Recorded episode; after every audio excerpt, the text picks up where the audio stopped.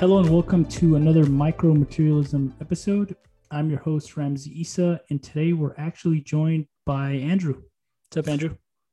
Hey, how's it going? It's good to be here. Absolutely. Another micro. Uh, so today we're diving into the material science uh, behind cookware. So the little bit of inspo behind this um, episode, I personally love cooking, and I try to envision myself as if I was running an experiment every time I cook. So you need the right materials for your experiment, as you would need the right materials uh, when you're cooking. So Andrew, set the stage. All right. So let's imagine we wanted to make a stir fry, right? It's a pretty classic dish, right? We got some chicken, got some noodles, got some, uh, some vegetables. And the first thing we got to do, right? We can't just start cooking all that stuff. We got to, we got to dice it. We got to slice it. So I'm in my kitchen, and I go over to my knife cabinet, or maybe it's a knife holder in your case. Uh, and I got a couple of options here. All right. I have this, uh, you know, high carbon steel. I have a stainless steel. I even have the ceramic blade. So does it really make a difference between the ones that I choose? Most professional chefs swear by carbon steel blades, mainly because they can be sharpened to a much higher degree, and they're generally stronger than stainless steel. Um, really, it's a, a relatively higher carbon percentage, so like one to two percent, which is high for a steel.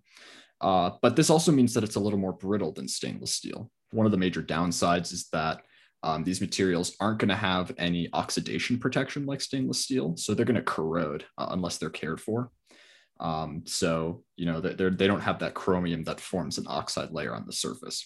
Some chefs actually, they, they actually rest their carbon steel blades a day after use so that they can restore um, some sort of patina uh, on the outside of it. And the reason they do that is if you just constantly use it, a lot of the foods will develop this metallic taste uh, from the knife itself, which is undesirable.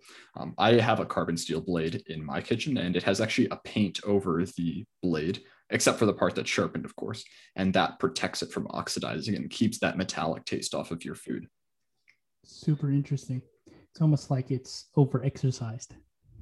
Yeah, it's kind of, yeah, you don't think of like resting materials, but in some cases it, it can be, it can be valuable. So the next one is a stainless steel blade, right? This is kind of the generic home choice. Most people have some of these, and I mean, they're nice because they're not expensive. They don't corrode, uh, but they can't be sharpened to the same extent, right? They're not, they're not as hard, and um, you're just not going to be able to get as fine a blade with them. But, you know, the cost incentive kind of makes up for that.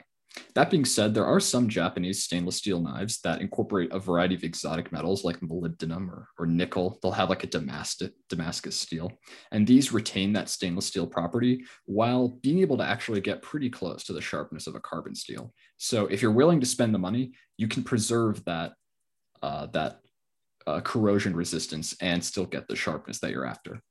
Now, the last one that I'm looking at in my drawer is a ceramic blade. You'll see these You see them on infomercials a lot, um, and they have a, a zirconium oxide uh, blade. They sinter it out of zirconium oxide powder, and it's just kind of like a white blade.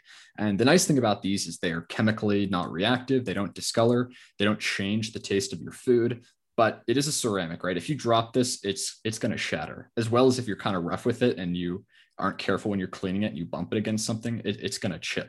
And so these are really great because you can sharpen them even more so than a, uh, a carbon steel blade. Uh, but the downside of that is now if you want to go and resharpen them, you actually have to usually give it to a, a specialist or go to a, a, a store or someplace that has specialized uh, polishing equipment, because it's hard to do it by hand. So there's benefits and drawbacks to having, you know, these uh, really hard materials that hold their blade for a long time. Yeah, ceramic blades, uh, you definitely got to look after a bit more. And um, interesting enough, they're actually much lighter than steel. So you end up doing, uh, your arms and hands end up doing most of the work uh, if the knife is actually too light, which is what you experience with ceramic versus like a steel knife that's a bit heavier. Okay, yeah, yeah. So if you want to get some gains while you're cutting your vegetables, you want to use the ceramic blade. So you got to put a little muscle into it. Yeah, now, drink your protein shake before. yeah, yeah, some creatine. Um, now, I've got my blade right. Next thing is the cutting board. Most people don't even consider the cutting boards they're using. They either have, you know, grandma's cutting board that's been in the family for generations, or they have this plastic one.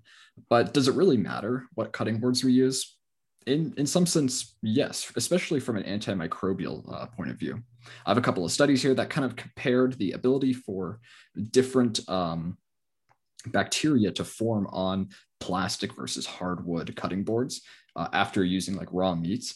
And we'll put all of these studies, of course, in the, the show notes. You can go and you can verify and learn more about them yourself. But I just want to kind of run through them because I thought the results were pretty interesting. So this first study is out of the University of Wisconsin from Nessie et al. And they found that even after three minutes of contaminating a board, ninety-nine point nine percent of the bacteria on the wooden boards had died, while none had died on the plastic. Uh, actually, bacteria numbers increased on the plastic cutting board overnight when they're held at room temperature, but the scientists were unable to recover any bacteria from the wooden boards when they were treated in the same way. Cliver et al. Showed that people who use wooden cutting boards in their home were less than half as likely, on average, to contract salmonella uh, from their food. And this is actually a pretty high confidence interval as well. So it really shows that, you know, if you're using plastic or glass, the bacteria tends to stay on there and there's a much higher risk of uh, infection. Uh, the other thing is that even the effect of cleaning the board regularly after prepping the meat wasn't really statistically significant, even on these plastic boards. So even if you're doing these thorough cleaning measures, it might not necessarily be enough. There's something about the materials being employed here that actually kind of matters. And the explanation here, there's so much to this. This is a brief episode, but uh, Milling et al. Provides this explanation where wood actually binds up the water that bacteria needs to grow, right? If you think about plastic versus wood, you'd be like, oh, I mean, the wood gets kind of soaked, right? It, wouldn't that be better for bacteria? But the method by which it absorbs the water kind of prevents the bacteria from accessing it and being able to grow there. Additionally, wood contains a number of antimicrobial compounds, uh, which are, you know, released and present in a way that kind of kills off bacteria. And this makes sense as well, right? Trees also wouldn't want to be developing any bacteria on them. Wow, that's actually so interesting. I would have thought the opposite, but, you know, it's at a time like this where we're all just like hyper aware of viruses and bacteria, just kind of good information to to know, right? Wood versus your plastic cutting board. That's so awesome. Yeah, in the process of discovering or you know, reading about some of these articles, I stumbled upon this Twitter thread where this dude was uh, pointing out that when he worked in fast food, he didn't really say where it was, but the health department that governed his local jurisdiction required them to use plastic cutting boards because they were supposedly uh, safer and cleaner. So it's kind of interesting that you know some of these health choices are, aren't always informed, as informed as they should be. But okay, so we've cut up all our vegetables. We're ready to cook it. Uh, and the next question is, what kind of pan do we use? I think a lot of people have a lot of different types of pans in their kitchens, and most people just grab the first one that they see, right? They don't think about it, or they'll get like a specialized shape depending on it. But do the materials matter, Ramzi? Good question, Andrew. Absolutely.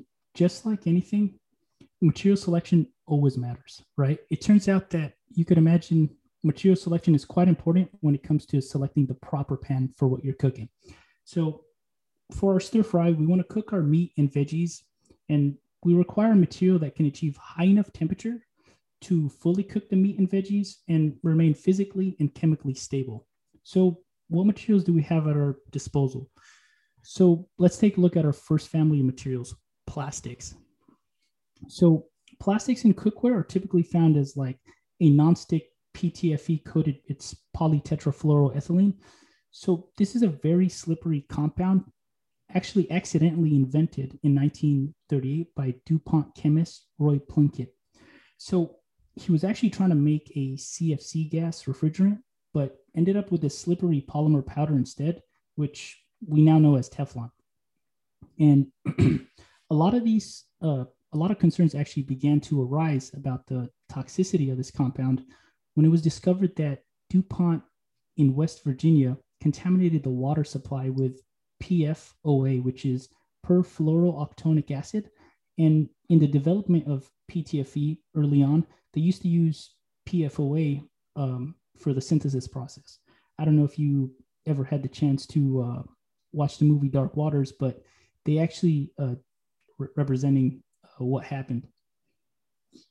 Um, Yeah, it was it was uh, it was kind of one of these cases where the scientists knew that it wasn't super healthy, but uh, the information there was kind of vague enough that no one really cared to, to pursue it. And they ended up kind of like poisoning the water supply of a town. And uh, I think they've done studies, I think it's P T F E here, and maybe I'm wrong, someone can correct me, but um, they've now found these fluorinated polymers in the D N A of virtually like every human on the planet, just because of some of this water contamination. Uh, it spreads so much, and right, these, these things aren't breaking down anytime soon. So it's definitely a serious issue. So maybe it's possible we don't want to use plastic, right? Yes, we definitely want to stay away from plastic. I actually came across an article that did a great job at highlighting the temperature ranges and the effects experienced by the breakdown of various uh, polymer coatings for cookware. So this article titled P T F E-Coated Nonstick Cookware and Toxicity Concerns, a Perspective, done by Sedgwick and Company. They showed that P T F E actually starts to break down at around five hundred fifty degrees Fahrenheit, which is about close to three hundred degrees Celsius, releasing particles, and a little past that, gases that can actually cause flu-like symptoms. They also measured that the surface temperature of the P T F E-coated pan was at about four hundred degrees Celsius after eight minutes of heating in a conventional oven. So we're bringing our pan to about four hundred degrees Celsius, and the breakdown of these particles are about three hundred degrees Celsius. So you could see where that, you know, where where you could get yourself, uh, you know, some part some P T F E particles in your system, right? By either inhaling them or just by that polymer breaking down. So you definitely want to stay away from uh, P T F E coated pans. So thanks to material scientists, we actually have plenty of other options, right? So we still don't want our stir fry sticking to the pan. So let's reach for the ceramic coated aluminum pan. What can this pan offer us? So aluminum is generally lightweight and a great conductor of heat. Only downside is it's pretty reactive and pretty toxic when ingested. But they do a great job at countering this by anodizing the aluminum and adding like an oxide layer to it that leaves it less reactive. So the ceramic coating offers us a much safer alternative than the P T F E nonstick pans, but ceramics are generally generally more brittle and develop micro cracks when, and food tends to stick to these micro cracks um, because it'll it'll expose the anodized aluminum layer. Uh, so we lose the nonstick if micro cracks begin to develop on your ceramic coated pans. So not a bad choice. Let's see what other pans we might have in the pantry. Yeah, you know, the one of the like premium materials for cookware is copper. It's also kind of an environmental option as well, right? One, it looks really nice, but what makes it really great is that it has one of the highest thermal conductivities of the traditional metals that are used in cookware. What does this mean? It means that you can achieve uh, more evenly distributed heating of your food with less heat, right? Because it doesn't take as much energy to actually move heat through the material, you can use less uh, fuel, less gas to get the same amount of heating on your pan. So this means it's it's a great way to actually reduce our energy consumption because we don't have to use it as much. And the benefit is you also get Uh, nice even heating. Um, I, I like to make Turkish coffee for myself on the weekends. So I use a, a copper uh, çeşme or ibrik. I'm sure any of our Turkish listeners are now cringing at my pronunciation, but you can definitely see it, right? It takes much less heat to heat that thing up. Um, but copper's not perfect. There's a few issues with it. What are some of those, Ramzi? Uh, the issues with copper. So if you decide to cook uh, acidic foods, you tend to have the copper actually leach out into your into your food. So what they do to counter this, they actually line the inner walls of your copper with tin. So there's no direct uh, contact with your food and the copper uh, pan. I actually want to bring it back for a second. So that word ibrik, it's a, it's actually, it's an Arabic word. And it, yeah, it means like that, uh, like kind of like a kettle to, and they typically make coffee in this, which is pretty cool. Um, Okay, so let's look at some alternative options. Um, so let's reach for the next pan, right? So this one feels a little bit heavy. It's our cast iron pan, if you could imagine. This pan is great for searing meats at high temperatures. And in the process of, of making this alloy, they actually add carbon and silicon to make it less brittle and less hard So they could sand that surface down to give you that smooth finish. So what I found pretty interesting uh, about the process uh, of making these cast iron pans, they add a nonstick seasoned layer to the pan, which I guess you'd ask, what is a seasoned layer, right? So this layer acts as a nonstick coating, and the process is done by heating up typically flaxseed oil to a hot enough temperature to vaporize and actually polymerize the oil in the pan. The result is like a plastic-like coating to the surface of the pan. This is also why they tell you not to um, wash your cast iron pans with soap, because soap does a great job at removing oils. And if you use soap on your cast iron, you're going to actually remove that seasoned layer that acts as uh, your nonstick coating. Okay, so maybe not the best choice for our stir fry. Let's reach in one last time. So stainless steel pans. This has this got to be the most versatile pan out there. Generally a poor conductor of heat. So oftentimes you find this pan with like an aluminum inner lining. They'll sandwich aluminum uh, between two steel plates, and you'll have uh, much better thermal conductivity uh, in your pan, giving you less hot spots and at the surface of the pan, which gives you an even uh, an even cook across, you know, your whole stir fry or whatever you, you plan on cooking. So typically good for cooking almost anything, your steel pan. Um, you also don't have to worry about stainless steel leaching any metals into the food when cooking at high enough temperatures. This is because the surface is also heat resistant. So stainless steel also does a great job at producing that delicious layer, um, that delicious browning layer by the Maillard reaction. So what is the Maillard reaction? It's actually a culinary phenomenon that occurs when the proteins in the food are heated to temperatures close to three hundred ten degrees Fahrenheit and one hundred fifty-five degrees Celsius or higher, producing new aromas and flavors in your food that make your food absolutely delicious, right? So this reaction was actually named after uh, a French chemist, Louis Camille Maillard, who discovered the process at the start of the twentieth century. So what do you think, Andrew? Sounds like we might have found our pan? Yeah, I think stainless steel is a good option. I mean, I'm kind of lazy, right? There's all this stuff about getting the right cook, uh, you know, the best cooking experience with the pan, but also you're going to have to clean it at the end. You know, cast iron is nice and it creates, it's a great way to cook food, but having to go and like scrape it at the end can be kind of tough, troublesome, especially if you're tired, you got home late from work. So stainless steel is a good option. One more thing about the um, uh, cast iron is that if you do use soap, cast iron is very porous and those soap molecules are going to get in your pores and your food is going to taste like soap for a long time. So you definitely want to avoid that. Absolutely. Is that something you've experienced? No, but I was I was warned by several people when I bought one. They were like, "Don't don't even dare try to put any soap in this. It's just going to ruin your life." And then I looked it up, and uh, yeah, so definitely avoid that. Before we go, just a quick thank you to some of the sponsors that have made the show possible, mat match dot com and the journal Materials Today from Elsevier. We've talked about them extensively. MatMatch is fantastic. Materials Today is fantastic. Definitely go check them out. We'll put links in the show notes. Awesome. Uh, also, if you have any questions or feedback, please send us emails at materialism dot podcast at gmail dot com. And make sure to subscribe to the show on iTunes, Spotify, Google Play, or wherever you find your podcast.